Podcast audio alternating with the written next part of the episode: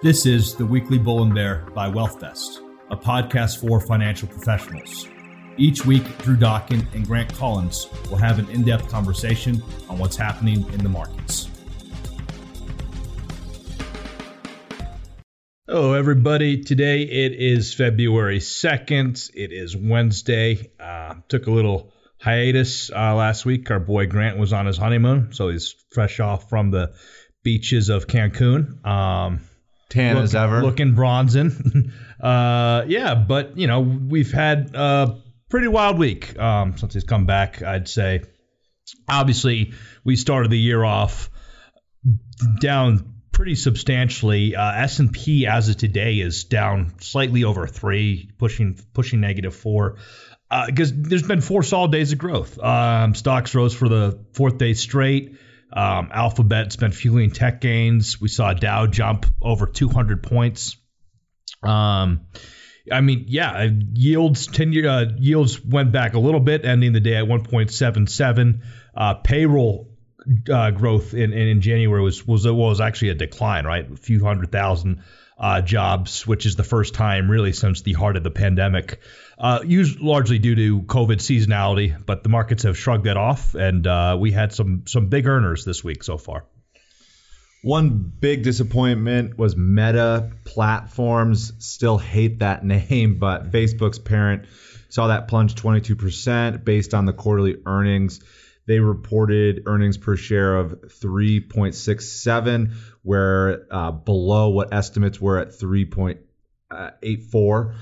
Some other big movers, we saw Spotify Technologies, the audio streaming company, drop more than 11% as the numbers showed a slowdown in subscriber growth. Also, there is the heated debate over Joe Rogan, and we see some artists like Neil Young and a couple others start to remove their music from Spotify, so we can see how that is going to impact them. One last mover that I think we should talk about, Drew, is Alphabet. Google's parent announced a 20-to-1 stock split. So that is a big deal because I think that's going to end up driving their stock price up, similar to how Apple has most recently done that about a year and a half ago. Really, the main driver there is to bring the sticker shock down, that price down, so more people would be more willing to buy shares of Alphabet. So I think that you're going to see them. You also saw the stock rally after really, really significant earnings. Yeah, I think you're just going to see a lot more trading velocity. As you said, Meta lost all across the board, from analyst predictions. We're looking at earnings per share or revenue or all the alphabet soup of, social media companies, daily active users, monthly active users, average revenue per user. Missed them all. They missed them all. Yeah. Before we go on to the next segment, I guess I'll mention that General Motors' fourth quarter earnings was good. Also, they beat Wall Street's expectations, and its 2022 guidance, was pleased analysts. Ultimately, they're looking at a $35 billion investment plan in electric and autonomous vehicles going through 2035. So there's just a lot of R&D going on, and it's they're making big moves, I'd say. Which I guess brings us to Tesla as well. Kind of the last of our stock conversation. We saw Tesla stock soar 8% from an upgrade on Credit Suisse. Right now you're looking at a 12-month price target of $1,025 per share. And really the upgrade here is looking at the robust fundamentals of this stock, and really the main driver is Tesla. It still remains to be the front runner in electric vehicles compared to the Fords, the GMs, the Toyotas, the legacy automakers that are now pivoting into the electronic vehicle industry. But Tesla, they believe, has such a head start, and we are seeing Tesla now hit their numbers. One thing to keep in mind, though, especially just in the automobile industry as a whole, is the shortage of semiconductors with the supply chain issues. So that could be a driver that we could see Tesla move up and down with that. We did see other electric vehicle startups, Rivian and Lucid. They had on Monday their shares jumped up a little bit, but then after January, they were underwater as investors were pulling out of the high growth names amid inflation. Mm-hmm. One thing we should mention is GDP growth at the end of the year. Those numbers are out. We haven't discussed them yet. Economists surveyed by Dow Jones had been looking at a gain of 5.5%. GDP blew them out of the water, frankly. They had an annualized rate of 6.9%. This came out from the Commerce Department. So yeah, I mean the increase was well above the unrevised numbers, and it was strong even due to the fact that a lot of this occurred during the spread of Omicron. I think the biggest stat to look at is if we break down GDP, the consumer activity, which accounts for about 2/3 of GDP, rose 3.3%. That's a really big number if you think about how large that consumer activity is. And that really came from increases in private inventory increase and then just overall consumer expenditures, exports, and business spending. So really the main driver there is we are seeing consumer spending in the United States still be significantly high, even given the inflation numbers that we're going to talk about later on the pod. In terms of outlook, the International Monetary Fund, the IMF, definitely thinks that the economy is entering a weaker position in 2022. COVID, market volatility, and then big reason is severe slowdown in China, which is going to be they're predicted to grow at 4.8% this year, which is down 0.8 percentage points from earlier estimates. They're kind of going back to a zero tolerance COVID policy. And they're having, obviously, there's been big stress amongst property developers. Evergrande and those kind of scandals and issues continue. Yeah, it's funny. We were talking about Evergrande for a while there, and it seems like that fell off the map, but they're still in trouble. It makes sense that if you're looking at the global economy, that we're in a weaker position headed into 2022 because the two largest economies, the United States and China, have a lot of market volatility and uncertainty right now. You just talked about China, which is really important. But if you look at the U.S., we still have inflation. We're still waiting to see what the Fed may move to with their monetary policy, and then also inflation. So we talk about inflation just in the United States, but inflation is hitting other countries globally. So we're seeing higher energy prices everywhere as the price of oil continues to rise, most notably in Japan or Brazil and Mexico, Canada as well. So inflation is hitting not only the U.S. but globally, which will have an impact on the global numbers. But we did just mention the Fed, so there will be some new faces at the Fed. So there's going to be 3 new governors, a new chairman, a new banking chief, and a new regional president. Really, the 3 that people are looking at are Sarah Raskin, Lisa Cook, and Philip Jefferson, who are new members if they get confirmed by the Senate. There are some thoughts around Raskin might be the biggest change, but because she's only one of the governors, she might not have the biggest impact, and they might not be the look that Elizabeth Warren is for crackdown on banking supervision, because if we think about banks, they are holding significantly more assets, up almost 11.4%. compared to 2008, the assets that they're holding on risky assets. So a little bit different there. Drew, anything else that we should be on the lookout for from the Fed or from these new governors and faces? Well, yeah. I mean, when we talk about Sarah Raskin, and she's got a history of being a regulator, but as you alluded to, the level of high quality capital U.S. banks are holding is substantially better, especially much better than the financial crisis of 2008. So it's kind of, what are they really worried about? What are you going to do when their balance sheets are quite a bit better, right? So there's not necessarily the need to regulate, and even if there's additional regulations, it's they're currently being met. The RBC ratios are just a lot better. So and the liquidity, right? Mm-hmm. I mean, deposits are at all-time highs that we're seeing in banks, and there's an unusual trend. Jonathan Gallb, Credit Suisse was on the podcast our last podcast a couple weeks ago, but he talked about this reverse repo agreements and rates where high quality assets for cash are being exchanged. Typically, the Fed is the one lending, but now you're seeing banks lend to the Fed. So a little bit different there.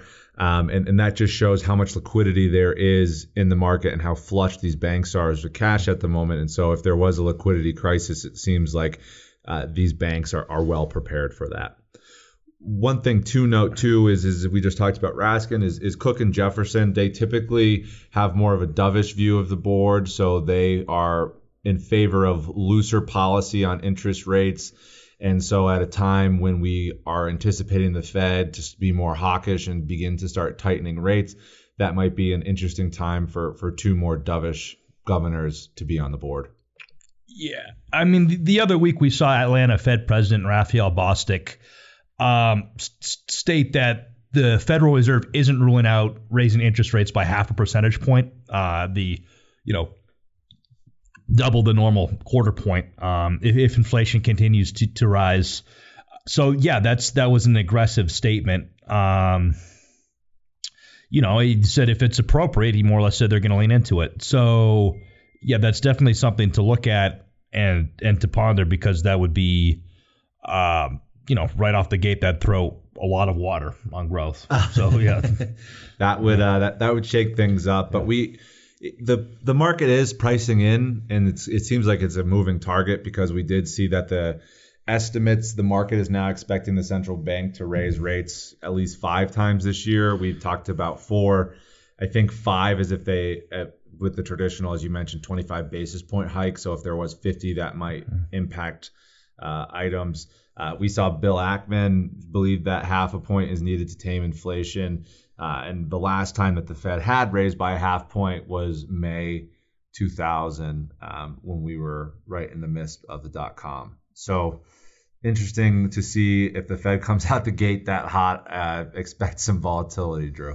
Yeah, and now the markets are really pricing in 5 rate hikes this year as opposed to 4 from Fed futures. So, there's another rate hike expected as well. One thing... We were talking about supply issues and GDP and everything else. It's been a while since we've talked about anything coming out of the Hill. The Build Back Better has died 1,000 deaths, so I'm not going to bring that up again. But the U.S. House is looking on taking on a China competition in chips bill. The Senate passed it. It's known as the U.S. Innovation and Competition Act last year. It includes $52 billion to increase U.S. semiconductor production, and it authorizes $190 billion in U.S. R&D to help us compete with China. We're largely looking at big tech issues and obviously domestic chip production. So yeah, it's got some squishy, or I shouldn't say squishy, but it's got some soft power stuff as well. I've been calling out China on human rights abuses, their Uyghur population, and things of that nature. But I mean, it's really at its base level, a bill designed to help shore up U.S. Tech production, and also just invest in things that are going to help us stay competitive and throughout the rest of the 21st century. Would have been nice to have this 5 years ago, so that we wouldn't be hitting with such a supply chain shortage of semiconductors and chips. Because that, if you listen to the earnings on pretty much any car manufacturer, the big ticket item is supply chain issues, especially around the semiconductors as well as the chips. So this is a good reason just for that, and to not be relying on China for these crucial pieces of manufacturing. But also it's going to create a lot of jobs, which is very important. If we think about chip manufacturing, that's here to stay. That's going to be a resilient job and an industry that would be great for the U.S. economy. Mm-hmm. And then, Drew, let's talk and finish up here with something that has been hitting the U.S. economy of last year, and really is the labor market. So if we're thinking about America's talent wars, is the Economist article, and really what's happening. We talked about it with Jonathan Gallb. We talked about it on our webinar. But really, what's happening to the labor force, and so everyone's paychecks are getting bigger, from people who are flipping burgers at Burger King to the bankers at B of A. And really what we see here is that there's still 10.6 million job openings in November. That's up nearly 50% from January 2020. We always talk about people moving jobs to get higher pay. Drew, look, coming into 2020, what are the biggest stats and items that we should be looking at when we're evaluating the labor market? Well, there's a lot of trends that have been exacerbated by COVID, but are also longstanding. For example, when you're looking at men in the workplace, there's continuing to kind of fall out. They were 68% of men are either working or looking for work in November. When we're looking at the 1950s, that was 80% of men. Obviously, huge drop off. Yeah, huge drop off. 2.4 million baby boomers have been put into an early retirement because of the huge bubbles in house prices and stock valuations. That's enabled a lot of people to retire earlier than they thought. We've mentioned this before, but it's going to be tough to get those people back if we're looking to. There's been a lot of activity and discussion around unionization, but at the end of the day, we're still a chronically under-unionized country. It's 10.3% of American workers. And then when you're looking at the private sector, unionization rate's just 6.1. But that doesn't mean workers aren't trying to bargain and doing that in the face of quits or kind of just like more or less word of mouth strikes, outside of unionization, right? So yeah, you're seeing a lot of that. But I mean, so what are companies doing? I think that as a response, you're looking at a lot of sign-up bonuses. Those are big. They're actually companies prefer to lean to that rather than sticky. Once you give increases. Someone a raise, you're not really cutting their pay down, whereas if wages stay flat or even go down after this inflation, then you're still going to be paying that high ticket. Yep. And one point that you also made, that you talked about the men, but for years and years with women entering the workplace, that has been a big growth of our labor participation, as well as the globalization and immigration. So we saw over the last, since 2016, we saw that there has been less immigration into the United States, especially as we have the Republicans and Democrats fighting over visas for skilled foreigners and just immigration as a whole. That's impacting our labor participation. And then also women, we've talked about it, but women staying home because schools are closed, taking care of older people older family members who they don't want to put in a nursing home or anything like that because of COVID.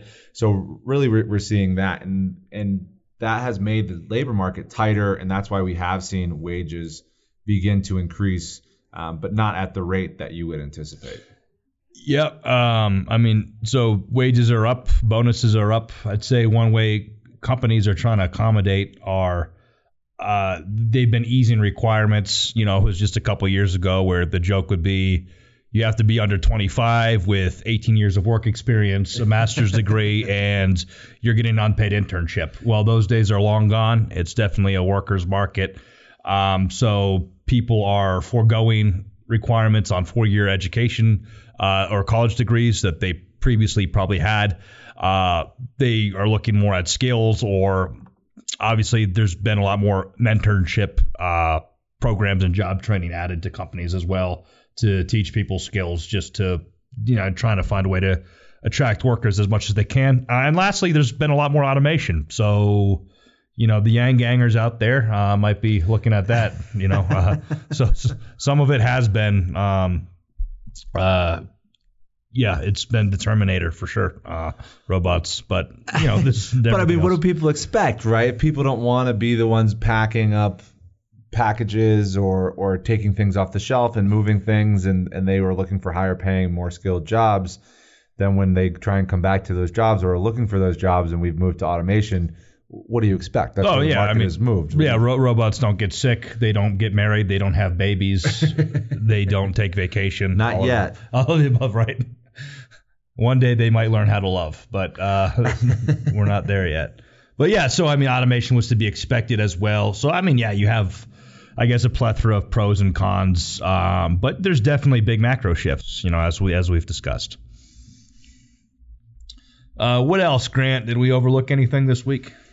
The one thing that I think we should mention is the U.S. national debt topped $30 trillion for the first time ever. So that's something that we will probably discuss on next week's podcast. But, you know, many economists view the emergency measures as necessary. They're saying that's one of the big reasons for that. But if you just look at Joe Biden's $2 trillion social and climate building that didn't pass, that would be another aspect. So the $30 trillion really is just, it's not as significant as it seems. It's just as the U.S. economy continues to grow, our debt continues to grow.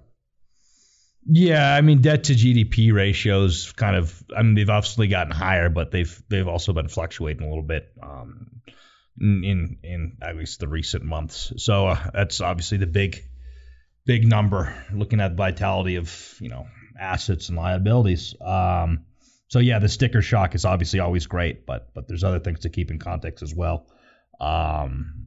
And yeah, I mean, it's not great, obviously, going into a period of higher interest rates with a number like that. But yeah. You know, in terms of what I'd be on the lookout for is, you know, you see a lot of borrowers trying to get the last of low mortgage rates recently. I mean, we're, you know, with higher interest rates, you're going to see some corrections in home values, and that's obviously been one of the largest assets. That's priced a lot of people out of the market, but it's also led to big gains for people in mid markets and all across the kind of the center of the country. Yeah, typically when you see interest rates rise, you see housing prices go down a little bit, not as much as you think, and that's just because it's not as cheap to borrow, so people are not going to be leveraging themselves as much. And, well, thanks for tuning in, everybody. We'll be back next week, and we're out. The information covered and posted represents the views and opinions of the host and does not necessarily represent the views or opinions of WealthFest. The mere appearance of content on the site does not constitute an endorsement by WealthFest. The content has been made available for informational and educational purposes only. WealthFest does not make any representation or warranties with respect to the accuracy, applicability, fitness, or completeness of the contents. WealthFest does not warrant the performance, effectiveness, or applicability of any sites listed or linked to any of the contents. The content is not intended to be a substitute for professional investing advice. Always seek the advice of your financial advisor or other qualified financial service provider with any questions you may have regarding your investment planning. Investment and investing involves risk, including possible loss of principal.